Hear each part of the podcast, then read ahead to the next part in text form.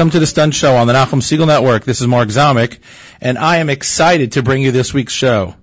As listeners of the Nachum Segal Network and JM the AM know, we are always interested in how people balance their religious life with the modern world.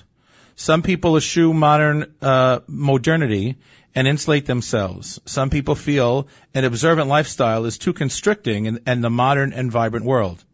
Others, and I include myself in this category, do our best to strike a balance between the two worlds. When Avraham goes to buy the, Ma- the Ma'arat HaMachpelah from Ephron, he tells him, Ger v'toshav anochi machem. I am a stranger and a resident with you. Commentators notice this apparent contradiction. The Rav, Rav Yosef HaLevi Soloveitchik, uses this as a metaphor for us in America. Yes, we live here. We need to be a part and parcel of, of this society, but we will always be somewhat strangers. My guest today is David Sable. David is the global CEO of Y&R, one of the world's leading global marketing communications companies with 186 offices in 90 countries, according to your website. Young and Rubicam is one of the original Madison Avenue agencies, today celebrating their 90th year. Their blue trip client, their blue trip chip clients include Campbell Soup, Colgate, J.C. Penney, the NHL, and Xerox. David is an active philanthropist and extremely generous with his time. He is the chair of UNICEF's New York board and a former president, I think. David and his wife Debbie have two married daughters and, as we say, a number of grandchildren. For full disclosure, David and I share more than just being past shul presidents. The company that I work for, MEC, is a spin-off of what was once the media department of Y&R, and thus we both work for WPP. David Sel- Sable, welcome to the Stunt Show. Thank you. Nice to be here. Um, so with I, a fellow with a fellow former shul uh, president. right, so we can we can share scars of being shul presidents. Although I would have to say that m- my experience was was mostly positive. Yeah, but I'm also a rabbi's son, so my scars go deeper and broader. Well, and and that's where where I sort of want to start before we even talk about how we do the balance. I think it's um, interesting to just get us uh, bring us fast forward to the background. So um, you came up through the system, as we say. Um, your father, as I the little research I was able to do, was the founding rabbi of The Riverdale, Jewish Center. Yes. So, and even in one of the articles that I had seen, he basically went up to Riverdale with a list of people. Yeah. He came. The truth is that my father could have been a Chabad Rav. Now he came up, it, it, and if you find, you, you actually can, you actually can Bing, and I say Bing because Microsoft is Yeah. a. So for those who don't know Bing, you can Google it. Um, Yeshiva University actually called him. It was a, it was a piece in the New York Times. Called him a Daniel Boone Rabbi, and that was a program. They were going to start this thing called the Daniel Boone Rabbinate. And Riverdale, believe it or not, back in I guess the early 50s, was a wasteland. It was farmland. It was there was nothing there, and there were a few people who had moved up there. A couple of guys who were graduates from YU, and they went back to YU and they said, "Can we get a rabbi?" And so Dr. Belkin came to my father and said, "All right, here you go. Here's the opportunity. Right. I- I- Make the most of it." There are a number of stories like that. I know uh, Aaron Rakefet tells similar stories where Dr. Belkin says, "I got teachers all over the place. I need community rabbis." Yeah. So And he sent them up there. And the truth is, what my father used to do, he would go around Riverdale. He used to pay money to the superintendents of the buildings around where the shul was going to be built to tell him when anybody put one of those little boxes on their door and he knew a Jew moved in and he'd go knock on their door. wow. So it was a wasteland, as you say, Yeah. up there in Riverdale. Yeah, Not- wasteland's wrong. I mean, it was, a, it was farmland. It was, there was Not kosher there. There was no, store. No kosher no pizza yeah, main event hadn't Right. found it yet. hadn't come and left. Um, and so he also, I think, was one, among the founders of SAR. Yes. Uh-huh. So the Riverdale Hebrew Day School was the one of the three founding pieces of SAR, and my father was the founder of, of that school as well. So what was it like growing up as a shul rabbi? I mean, I, just I can ask my mother the same questions, but what was it like uh, growing up as the son of the shul rabbi? You know, on the one hand, it, it's sort of, you know, sort of celebrity status. Right. You're the you're the son of the rabbi. That's that's sort of a big deal. On the other hand, there's a lot of there's a lot of baggage that goes with mm-hmm. it, and, and I have yet to meet the rabbi's son who's not carrying around some of the some of the bags. You have to behave a little bit better than everybody else. Right. You have to be able to sing Anim Zmirot before anyone else. You know, you have to lane before anyone else. So it, it, it, it's not easy. And I think that the biggest issue, and I think it's still an issue to, and I, I talk to a lot of rabbis today. I, I have to say that over the years I've been able to counsel quite a number of, of uh, rabbinical families whose children were having issues with being, um, you know, uh, with with being children of rabbis. Very often, you find yourself sitting at a table on Shabbat in somebody's house, and like people are talking about your dad, Right. and they just kind of talk over your head because they assume you're a kid, maybe you don't understand, and it's not like they have anything personal against you, and Right. maybe not even against him, but it's very disconcerting. And I think that it's it's not an easy it's not an easy place to be. I don't envy any rabbi. In fact, it's one of the reasons I decided not to become a rabbi. One of the reasons. I'm sure they're right. right. There were many others, but that was one of them. I decided I would never ever subject my children to that. So and and um, so you went to SAR or whatever. I didn't go. There was no SAR in in those days. Um, it, it was it was no Riverdale Hebrew Day School, Right. which was um, Riverdale Hebrew Day School began actually with my sister's grade. She's three years younger than me, mm-hmm. and I was going to Ramaz. And the truth is, my my father didn't want her commuting, going down to Ramaz every day. So they started. He he managed to con a whole bunch of his friends into sending whose children were the Right. same age into starting the first class, and, they did. And do you know why Ramaz started? For the same reason that uh, Rabbi Margulies didn't want his children commuting to another school. I mean, that was among the reasons so there you go. why he started the school. There's And- more than a few schools that had started that way. And Rabbi Joseph Lookstein Zichron Bracha was my father's mentor, his model Well, he in, was the- in life. And, Yeah. and my father's entire rabbinate was modeled after Rabbi Lookstein. Wow. And so you went to Yeshiva High School, I went to Ramaz. And so you, so you, you went through, as we say, the FFB system. I did it. So how did you end up taking what even you would describe as probably a less than traditional route into advertising at that time? Weren't a lot of from people in advertising then, There were very few. Um, I think, especially on the non-media side. yeah, I, I think, well, we'll talk about that media thing because it's kind of interesting actually to bring that up. So when I went to Ramaz, um, now it's sort of, most of the high schools, some of the Jewish high schools do this. They have a work program in the senior Mm-hmm. year. Because that last few months is, is particular, not a So most my daughter went early admissions, yeah. It's not the most productive part of, of, Right. of your year. So they have these work programs. And back in those days, we were the second class in Ramaz They've been part of this. So the year before us, they started it. My year was the second year. And we had to work. And the deal was that you had to do something valuable and that you had to learn. You had to be in a, a situation that, that was educational and you weren't allowed to take any money. And so I decided I wanted to work for an ad agency. And the reason was that my father, who at that time was now in government, state government, he was Commissioner of Human Rights, had these friends who had a very um, successful ad agency in New York City. And I went to work for them. And I took to it like a fish in water. I was, I, I was creative. It was what I did. I was into creativity. Um, I started to write and I just never left the business. I became a copywriter and all through college I sold copy to these guys and to some other people. Um, and then I just sort of transitioned into, into going into the business. It's um it, it's hard to beat the energy. I mean, I don't have a lot of experience outside of advertising, but even on the media side, it's hard to beat the energy of uh, an agency vibe. I oh, think. I, I agree. I mean, there's, there's a passion that exists here. You mentioned earlier we're celebrating our 90th year. It's an amazement. Right. Uh, I just came from Times Square. We had hundreds of people, and we had this huge billboard interactive. People are tweeting in from all over the world, and the tweets are showing. I mean, it's just amazing, right? There's a passion for our business. Our business is about people and places. Um, I've had the opportunity to travel. I still do all around the world.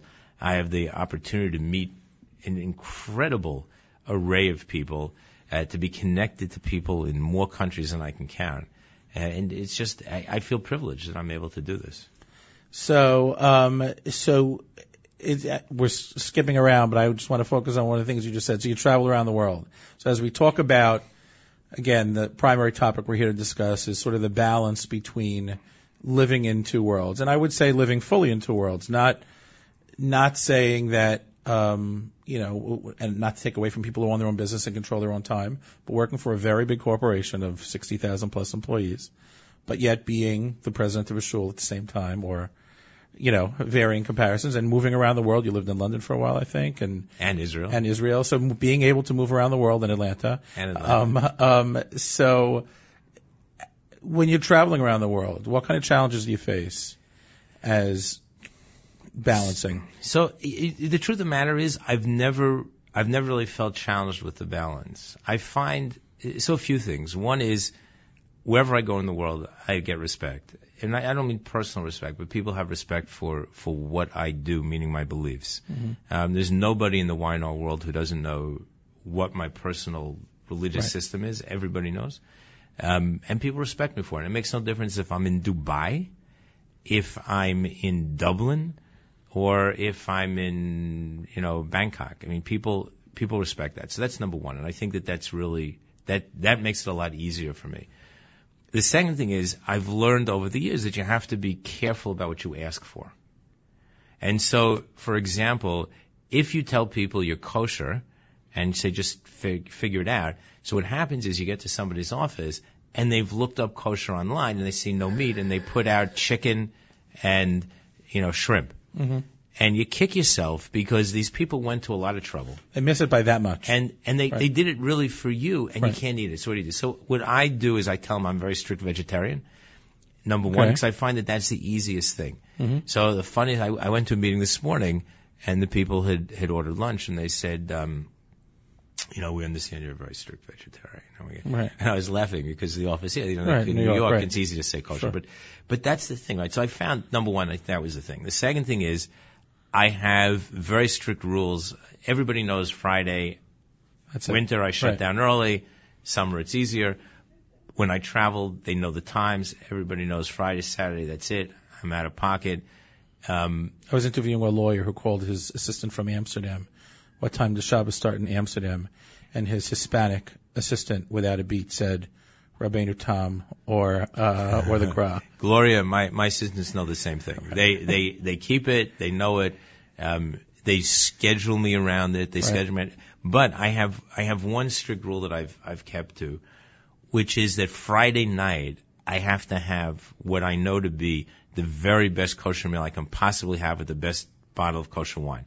Okay. So what we do is, wherever I go, so so um, what my assistant likes to call Sable approved hotels, Right. hotels that I particularly like to stay in, um, and she calls the food and beverage manager beforehand, gets a menu from because I I won't eat the frozen stuff, Right. From whoever the best kosher caterer is. She makes sure and checks often with Lo Chabad, Right. makes sure like she knows all these things. And Friday night, I enjoy the best Friday night I could possibly have. Now, what's interesting is that more often than not, I'm joined by a bunch Sure. of people with me, mostly non-Jews, who love to do. We did a we did a Friday night in Beijing that was catered, uh, in, a, in Beijing that was catered by the local Chabad rabbi. That was a blowaway. Right. And I very often do it in the hotel restaurant because it's just much nicer than doing it in a room. And it's very easy to get brand new glass plates. Sure. Like there is there's nothing, and particularly when you travel in Asia, there's nothing you can do. I've had situations where um, I was in the boondocks someplace in in Belgium, and the hotel manager had come from Brussels, and he says, "Oh, I know everything. Don't worry." Right. And he had a taxi come up from Brussels with the food, and it was an amazing. It was an amazing dinner. So that that to me, so so Friday night to me becomes a very that that that's part of making my Shabbat. It's always been a, a part of it. In fact, I'm working on it now for for Singapore in two weeks. I've never been to a hotel outside Israel that didn't want to be as accommodating as they could around anything that you asked for. Oh, So- absolutely. I've never ever had the problem. In fact, what I find is that most of the food and beverage managers have worked in a oh, hotel sure. Where they've done kosher affairs, they've done whatever, and, and they understand it, and they and it makes no difference where I am in the world. I was in St. Louis once, and I and I sent food just to be warmed up that I had brought with me. Um, and it, the guy brought it back because it didn't look double wrapped to him. So it was. I mean, I showed him that it was double wrapped, not that he really, you know, just looking it to be warmed up, and he brought it back. The guy in the in the kitchen brought it back. So I thought that was funny too. But what about? I'm sure you've gotten stuck traveling on Fridays, not expecting to be. That's always my biggest dread. I like I've traveled twice in 25 years on Friday because I'm so paralyzed by it. So I I do worry about that. Um, so I have a rule which Once you're you on know, a plane, which you go is home. I go. I Right. I will not.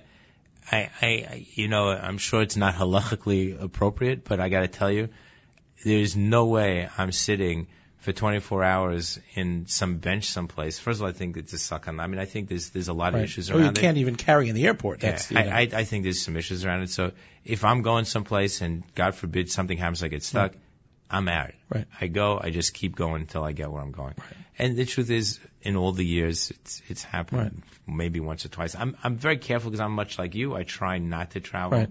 on Fridays just because it's a, a. I try even not to travel in the U.S. on Fridays right. No, I agree totally. because you can get caught in a in a thunderstorm. Four hour delay. And you know, the next thing you know, Right. I was doing a I- meeting in Atlanta once, and I was should have been home no problem. And I was deciding at four o'clock whether I should go find a hotel in Atlanta or risk getting home in time. So I did that in Atlanta. I took the I, I didn't take the hotel. I went to a friend's Right. house. So that I didn't mind because it was okay. Right. And I wouldn't have gone to Atlanta except that it was David Christopher um, at AT&T was requesting the meeting. Otherwise, I wouldn't have gone. If it was anybody in a, even a lower level, I would have said. Well, I'll tell you the funniest. story. The very first business trip I ever made, I was 22 maybe, and I was working at a company called Wells Rich Greene, which at the time was a very, very famous company.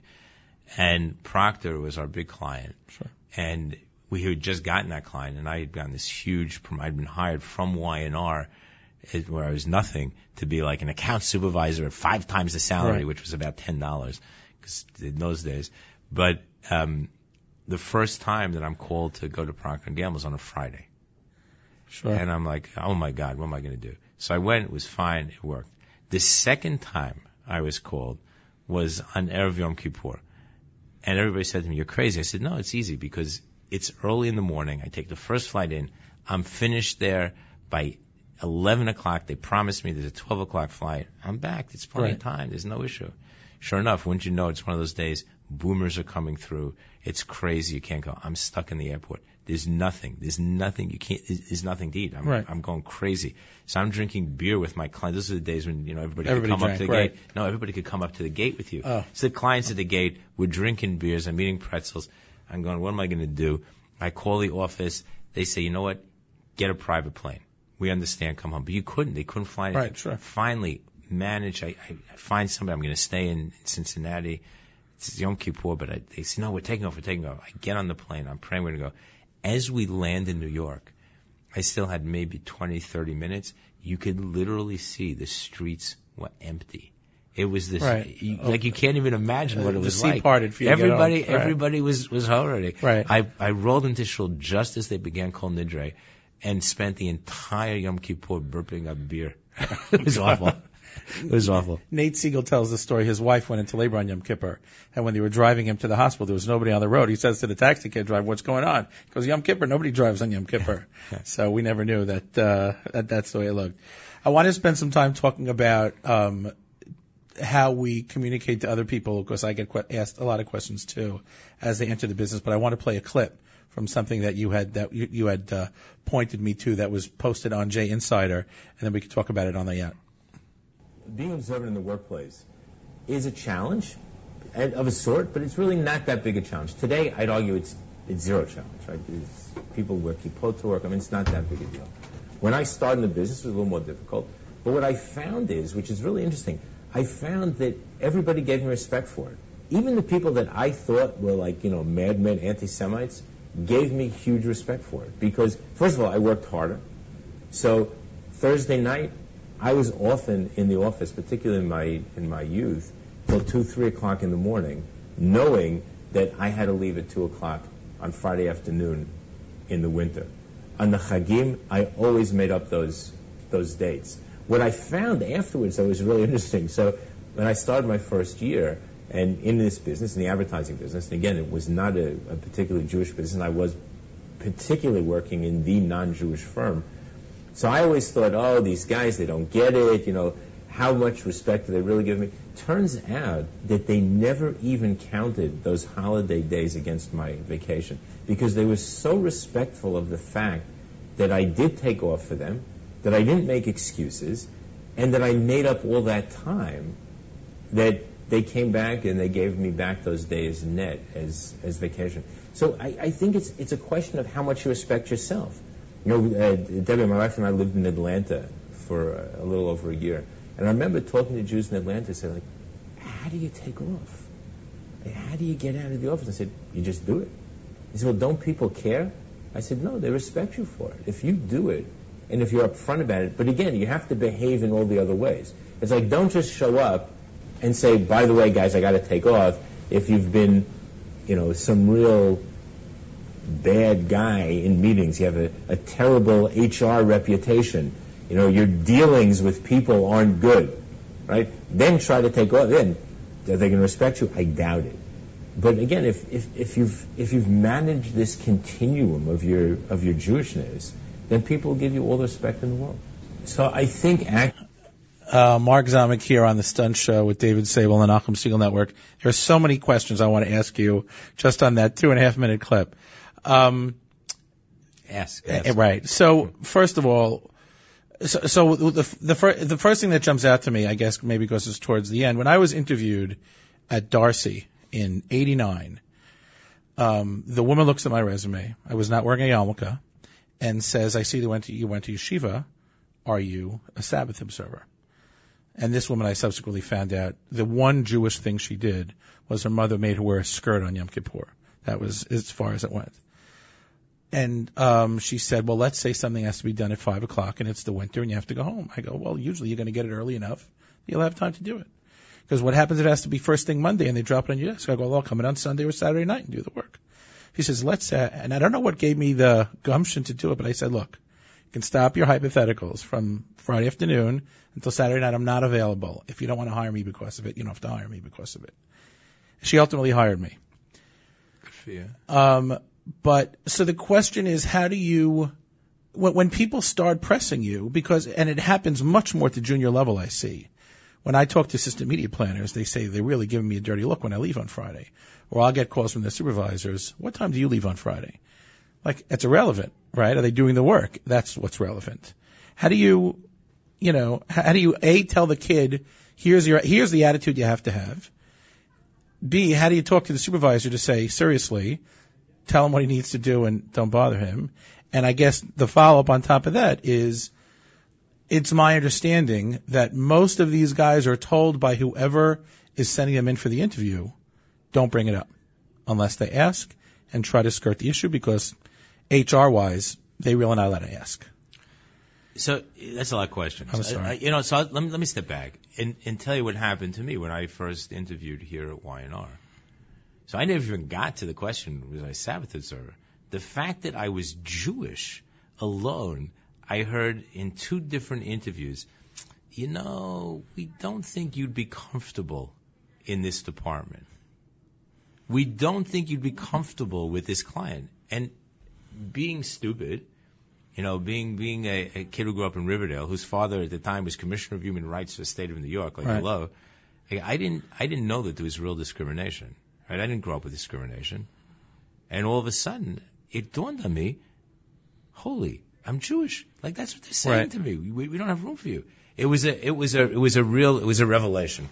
My my belief is that if you are if you do your job and you're the hardest working person in the group and everybody sees you're making up the time, nobody bothers you. I've never heard a complaint here at Y&R. I have to say, I've never heard anybody come to me, any young, observant person. Today there, there are a few come to me and say, I've had an issue. Somebody's looked at me in a, uh, you know, given me a dirty look or given me the evil eye because I'm, I'm leaving early. I think that, I think that, and if there are people like that, then you just got to prove to them that you're working harder than, mm-hmm. than everybody else. But I think And it doesn't happen the first week. It's gonna, you're gonna have to suck it up for a couple of weeks to prove yourself. Yeah. Right. Oh, without a doubt. But I think there's a bigger issue here, and it's what I what I had suggested in that clip that you played. If that is the entire expression of your Judaism, I always say this, like if the entire expression of your Judaism is that you've put on a kippah, or that you leave early, or that you get, you know, you demand the, the salami sandwich from Mendy's, but you act like an SOB, mm-hmm. and your behavior is just really not appropriate, and you don't do the things, you know, you don't work hard, then shame on you. Right. You're shaming all of us. It's a chillul Hashem. You're shaming all of us. And the sad truth is, I just know too many kids who do that. Like they, they want the entitlement Right. of what they think is their religious demand, right? Which is I get out early and get me the kosher sandwich.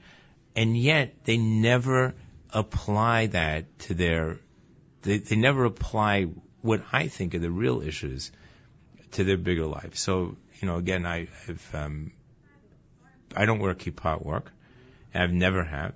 Now the truth is when I started in the business, it probably That was the It- other clip it I was was going to play, but now we don't have to. yeah, it was it was a different time. Um, today, people do. I have a bunch of people who wear kippot. In fact, there's one young man who's the biggest Kiddush Hashem in the world, as far as I'm concerned. I'm so proud that this that this young guy wears a kippah. I can't tell you. And his group, when they go out for lunch, they go to Prime Grill or they go wherever not? they go. Right. Yeah, why not exactly? But here's the beauty of it. I said to his supervisor, you know, it's so nice that you do that. And she just looks at me and she goes, why? Right. And I was so, I literally I almost cried when she said it because it was like, she didn't want to say to me, oh yeah, of course we come here. Cause she just go, no, it's a great restaurant. Then s- the- she, she just made it, she Like it just was turned nothing, it into right. a thing like it was nothing. And it was beautiful. On the other hand, I, as I said, I've run into too many who, who do it the other way. So I don't wear a kippah. And I always say, I don't want somebody to look at me and say, oh, here's the guy who wears a kippah, but he leaves early and he's not this and he's not that. I much rather that when I get the cottage cheese plate, they make the connection between the way I behave and my reputation as a person and as a business person to that cottage cheese than just say, oh yeah, he's the guy who gets the kosher plate. So it's interesting about the yarmulke because I had the same discussion with myself 25 years ago when I started, and for all the reasons that you list, I did not wear a yarmulke for the first 14, 15 years of my career. Had the opportunity to do a couple other, a couple things after I had left MediaVest, and when I came back, I said to myself, for all of those reasons is why I should wear the yarmulke, because I. I am being held to a higher standard, and I should remind myself I'm held to that. Now, I don't know that I made the right or the wrong choice. I think as a managing partner at this level, it doesn't matter as much. Um, but uh, I, No, there- but I think it's great that you do. Again, I my, it was but my I'm totally conscious of it all the time. But it's my personal choice. I say I don't want to be totally conscious of it. it Right. It's because I, I can't. I, I I represent I represent this entire company Right. to the world, and it's not that I and I want to represent it as a person. I don't want to be represented by anything other than who I am, and I want my I want my I want my my Jewishness or my Yiddishkeit. You know, it's funny. The the this gets into whole this gets all philosophical issues of you know modern Orthodox. Uh, right. To me, that's it's irrelevant. Yiddishkeit. So I had a client in Israel when I lived in Israel who was the the most secular person you could ever imagine. Like mm-hmm. you know, he would eat cheeseburgers with a glass of milk on Yom Kippur. I mean, He was like the most secular person. The single most important value to him in doing business with a person was whether they had Yiddishkeit. Right. It was crazy, right? How did he define Yiddishkeit? He defined Yiddishkeit by whether whether you had that that Yiddish neshama, whether your soul had all those great Jewish values that are so important: being kind, being open, um, being fair. You know, all, the things you you would hope. So to me, that's critical. Like I want people to look at me and say, "Wow, this is this guy can run this company, but hasn't forgotten where he comes from. You know, he still sits out in the open. His door is always open. He helps everybody. That's what I want. You don't have to- a door. I know. You noticed that, right? I can't believe that. That's part of the thing, right? Open, open, open, open. Um, if, if do you think you mentioned that you're leading a company? Do you think had you worn the yarmulke? There's another question I asked myself recently. Had you worn the yarmulke for whatever reason, that once you became CEO, you would have taken it off because it's less about you than at that point. No, I think if I'd always worn it, I would have kept it. Mm-hmm. I think if I'd always worn it, it would have been it would have been different. But but again, as I said, I just didn't think it was appropriate for me personally. Right. I, I'm not that good. I curse, Right. right? I, I, I curse, so I can't wear a kippah and be the guy that curses. Right. You just can't. I just don't want to do it. So this young gentleman said, "You never hear a bad word Right. come out of his mouth." Now, God forbid that I'd ever curse anybody, but you know, I'll the expletive will slip out of my mouth every once in a while when I'm working or doing something. It's not appropriate to wear a kippah, in my opinion, and do that for me. It's Right. not appropriate for me. So when young people ask me, should they wear a kippah or not, I tell them it's your choice. Then I'm happy either way. But then I give them the balance. I say, you know, here's this one guy who doesn't, who does wear it, and he's a total kiddush Hashem as far as I'm concerned because he's the hardest working person here.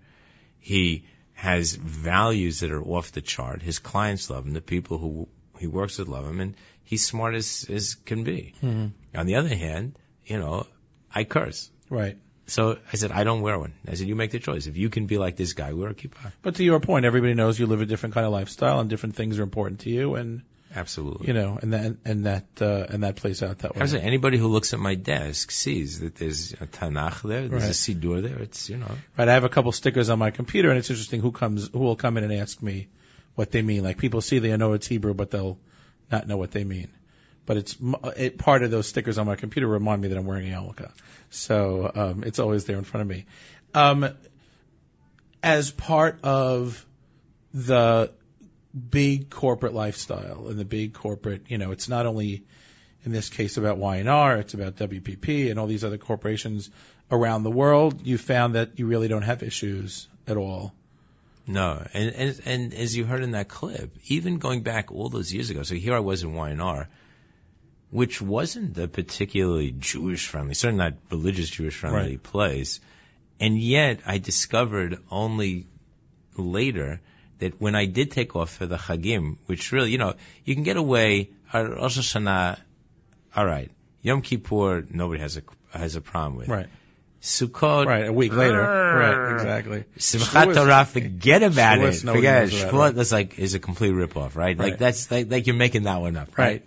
Pesach, it's like, forget it. You can't, it's, it's really, you know, it's, it starts to get, it starts to Right. get a little crazy. Even for me, it gets a little crazy. Right. This year I said, like, I said, the same that Shavuot is a ripoff. This is crazy. Right. And I used to get I used to get a note, tongue in cheek, from one of my bosses who wasn't Jewish.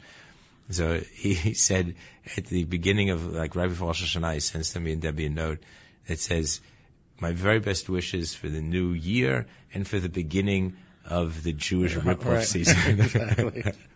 Right. This year you- it's the worst. This year I think it's Tuesday and Wednesday everything or something like that. so you know what I used to? I still do this actually. I started this many many years ago. So they always publish the beginning of September the alternate side of the street parking Right. regulations. I it out. I said, here, here's the alternate side of the street parking regulation calendar for the next three months. Right. You'll know when I'm in the office and when I'm not. That works. So everybody, everybody laughs. But I was, what I was going to say though about Y&R. So when I, when I, when I did take off for those chagim, what I discovered was at the end that they never counted it as a day off. So I was just a kid. I didn't have that much time off. Turns out you were just filling out your timesheets wrong. They would have counted it had they known, right? No, no, no. They they didn't they didn't count it. I was I was writing it down as vacation days because I thought I had to. And there was somebody above me who would who would just cross it out and they put it down as personal days because they felt I made up all the time. I always made up the time. I always Mm. worked a little bit harder. And so, you know, when when you realize that, you realize that people have respect for you if you have respect for yourself. and and people know the lines you won't cross. I mean, I had a conversation with um, uh, my boss at one point at D'Arcy, um, or maybe it was even MediaVest already, when we were sitting at the pool in San Antonio because the meeting got delayed by 24 hours.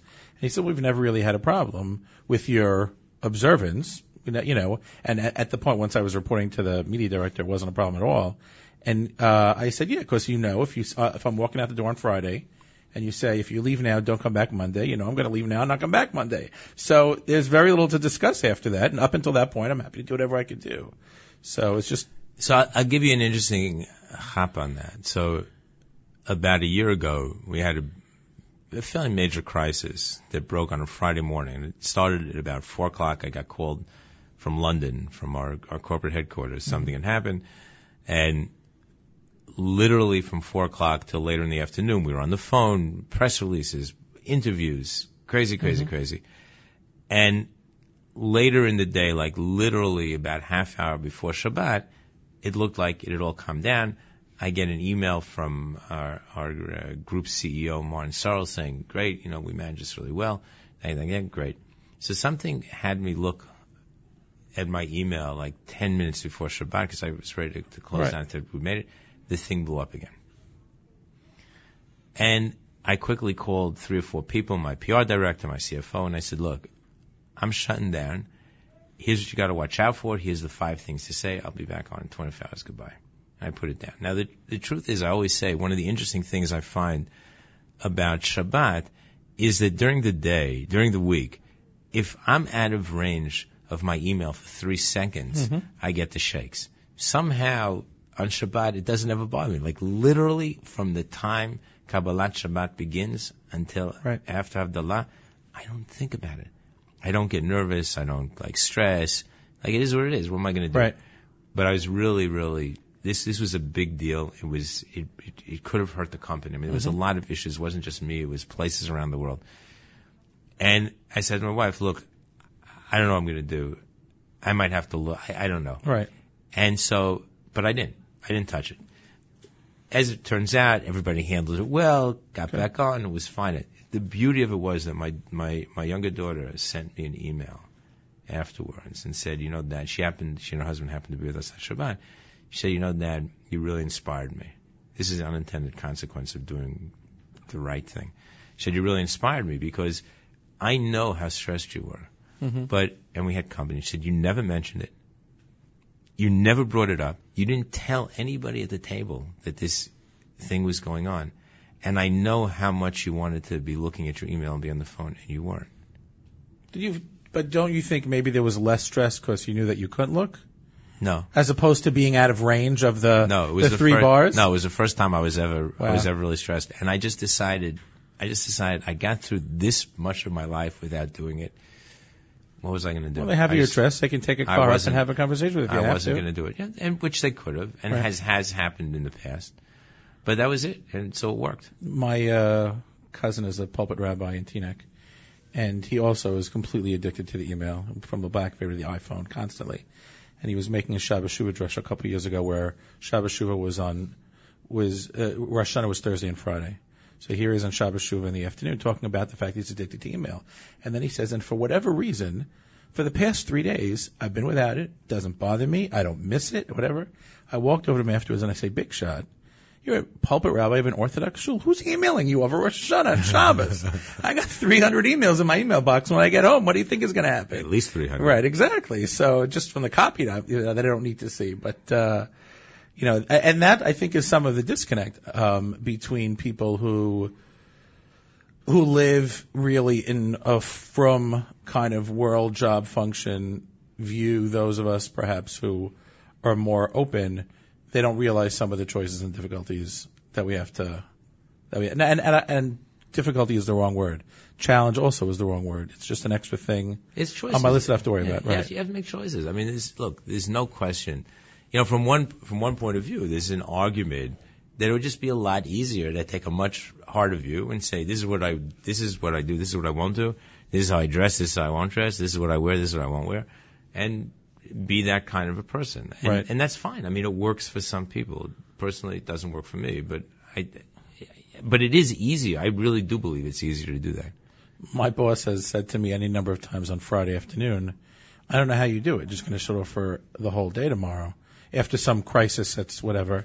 And I say, quite honestly, I don't know how you do it by not having that one day to completely shut off. I agree. Everybody's jealous. Right. They don't. Re- I, early on in my career, people would say, "Oh, I can't believe you get to go home early on Friday." I go, "Let me give you a list of the things I can't do for the next 24 five hours." And for 23, 24 year old kids, not being able to go out to the bar, not being able to go to the movies, do whatever it is, they forget it. I'll stay at work for another three hours. They'll, you know, they they don't know what giving that up is, and I don't think it works halfsies, meaning that those people who say, you know, this week I will, this week I won't, or I'll have a Friday night meal, but we'll go shopping on Shabbos or whatever it is. I think you have to be an all in to really get that full.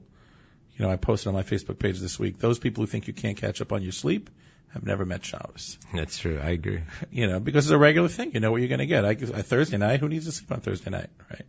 Um, because you know what's coming tomorrow, except- except we have company. Anyway, um, do you have? Uh, I'm sure you do. A funny anecdote of how your two worlds might have collided at one point, or some, you know, some client being shocked, or, or I have a few. Um, I'll tell you the worst, and I'll tell you a, a funny one. So the worst that ever happened to me was I had a client. Um, his client was he was a bit of a drinker. He was pretty notorious, and the guy that I worked for at the time was an Italian guy, He's a sweet guy, nice guy, and his office overlooked St. Patrick's Cathedral. And it was Ash Wednesday.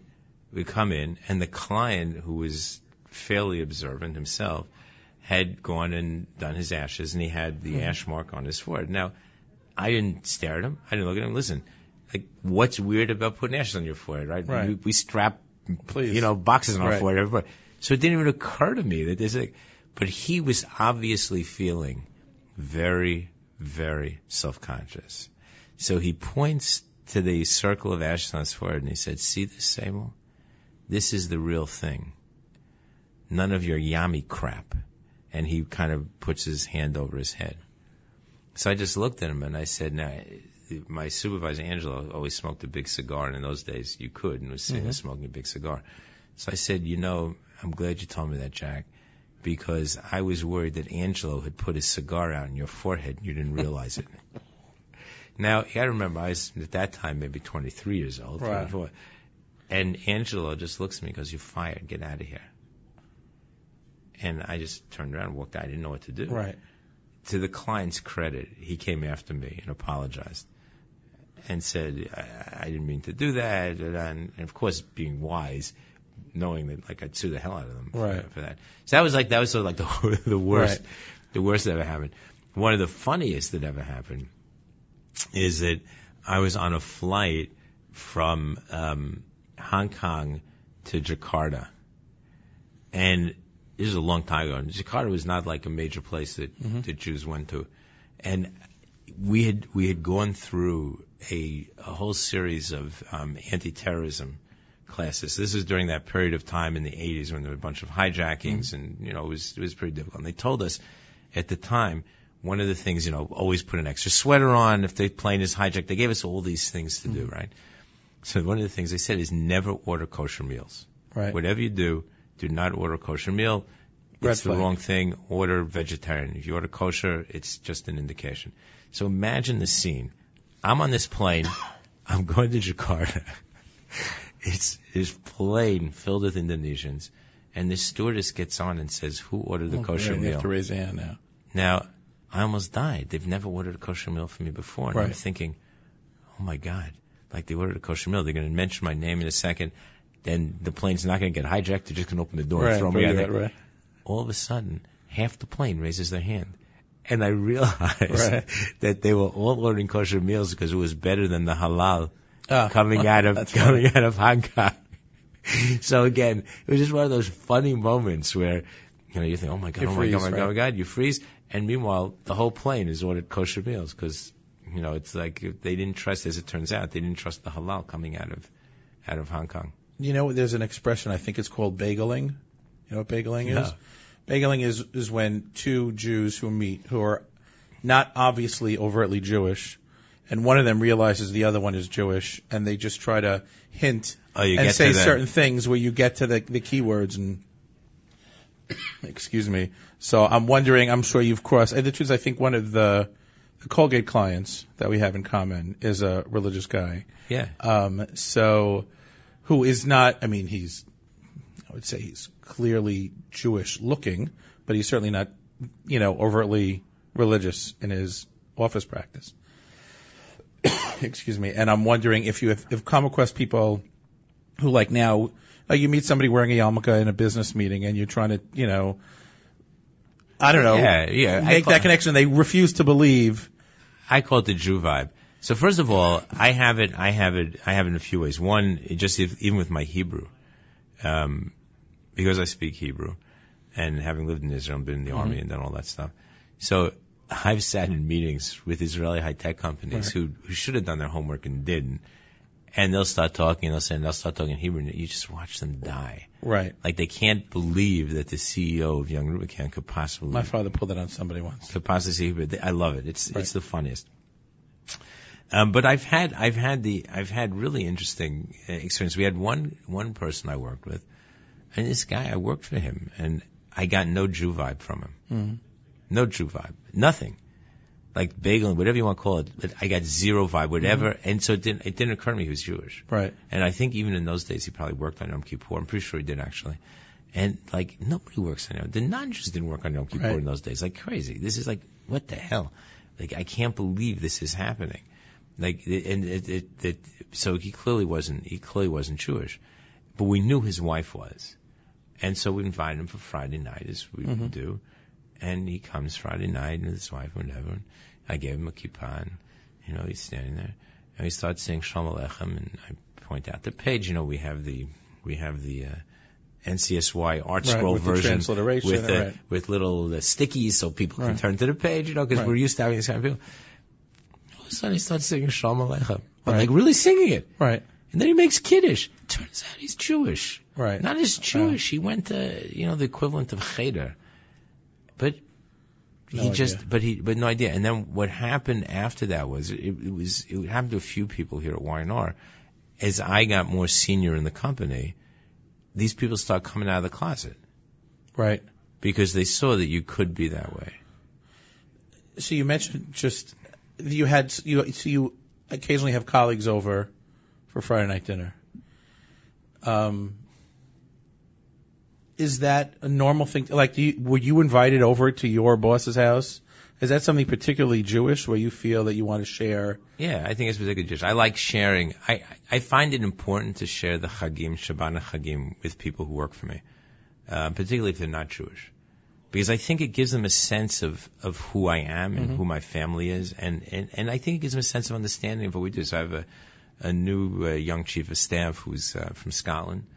He's never had any Jewish background. I mean, where would he comes from Scotland Right. and whatever. He's been to us for um, Seder. He's been Shabbat, and he loves it. And we got him Sukkah in a- the rain. We'll see how much he loves it. Yeah. exactly. We got him a, a tartan kippah his uh, in his clan's tartan, Wow. which he wears and carries proudly with him. So I, I, I find that to be I find that to be very important because you know I can take people out to dinner anytime, and Right. take them to a restaurant, which I do as well.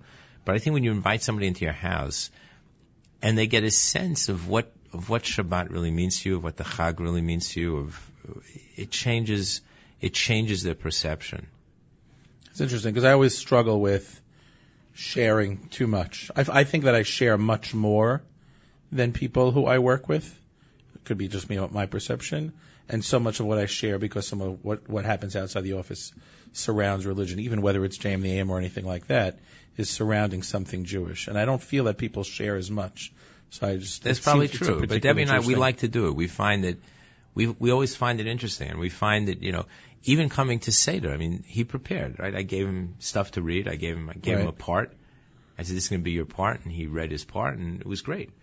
And it, it just, I think it just adds to, I think it adds to people's appreciation. And then he talks to other people about it. And he got back, and he comes from our, our office in London. People from there called me and said, "Oh my God, we heard, you know, it's so beautiful." And so to me, that's really important because it gives, again, because it's so much a part of our life, because it's so much a part of what, of who we are Mhm. and what we do. I bring, you know, on Purim, I bring Hamantash into office. People know it. It's like famous, and they know it. The the Chanukiah in the uh, in the in the lobby of the old Y&R was called the Seba Chanukiah because many sure. many years Right. ago, when I'd reached a point where I was senior enough to to do it, it, it was always it, the, the Christmas atmosphere in Y&R was always very strong. It was actually quite nice. I used to Mm-hmm. Right, love coming absolutely. into the I used to love coming into the lobby and you'd hear the carols going, big Christmas big wreaths, or whatever. So one year I said, you know what? I'm senior enough. I'm getting a Chanukiah. So I went out and I got a beautiful um, electric Chanukiah. We put it up, and it's been there ever since. So you bring it uptown with you? Of course. Okay, good. Um, and I guess the the biggest move you so you've moved up from Madison Avenue to Columbus Circle, but the bigger move now is Prime Grill is moving up with you. Right? Be a Absolutely. Talk away. to Joey. Joey's coming up. With, Joey's coming with me. So I can't wait till they open. Um, so anyway, wrapping up with uh, David Sables, Mark Zomick on the Stunt Show on the Nachum Segal Network. It has been uh, uh, very, hopefully, very op- uh, eye-opening for our listeners, and it certainly has been for me. And um, it, it's certainly something that uh, we preach a lot. It's a lifestyle choice that we've all made to live in both worlds, and it's a lifestyle choice to say it works and just like any other things, it takes a ma- amount of effort to do it, and but the effort probably pays off. I hope so. And like, I'll just leave you with one last thought. I, I'm a firm believer that either we're Or Lagoyim or we're not. And so I try to live my entire life by that premise. Either I'm a light or I'm not a light. And I try to use that as my personal filter. So if my behavior isn't something that I want people to emulate or I think people should emulate, then I know I'm in the wrong place. Mm-hmm. So I think being an Or Lagoyim, I think that's so critical to who we are. And Can't think- hurt to be an Or Lagoyim. and I and I think if you want to be successful in the in the corporate world, like keep that in mind. Excellent. Thank you very much. We Thank appreciate you. it. It's great. It's Okay, always Thank you very much. Thanks to our guest David Sable for spending an hour with us, and what a message to end off with, and what a great message for the Nachum Segal Network. This is Mark Zomick. This is a stunt show. Thanks everybody for listening. Or Lagoyim, that's what we have to be. This is the Nachum Segal Network. This is and the AIM.org.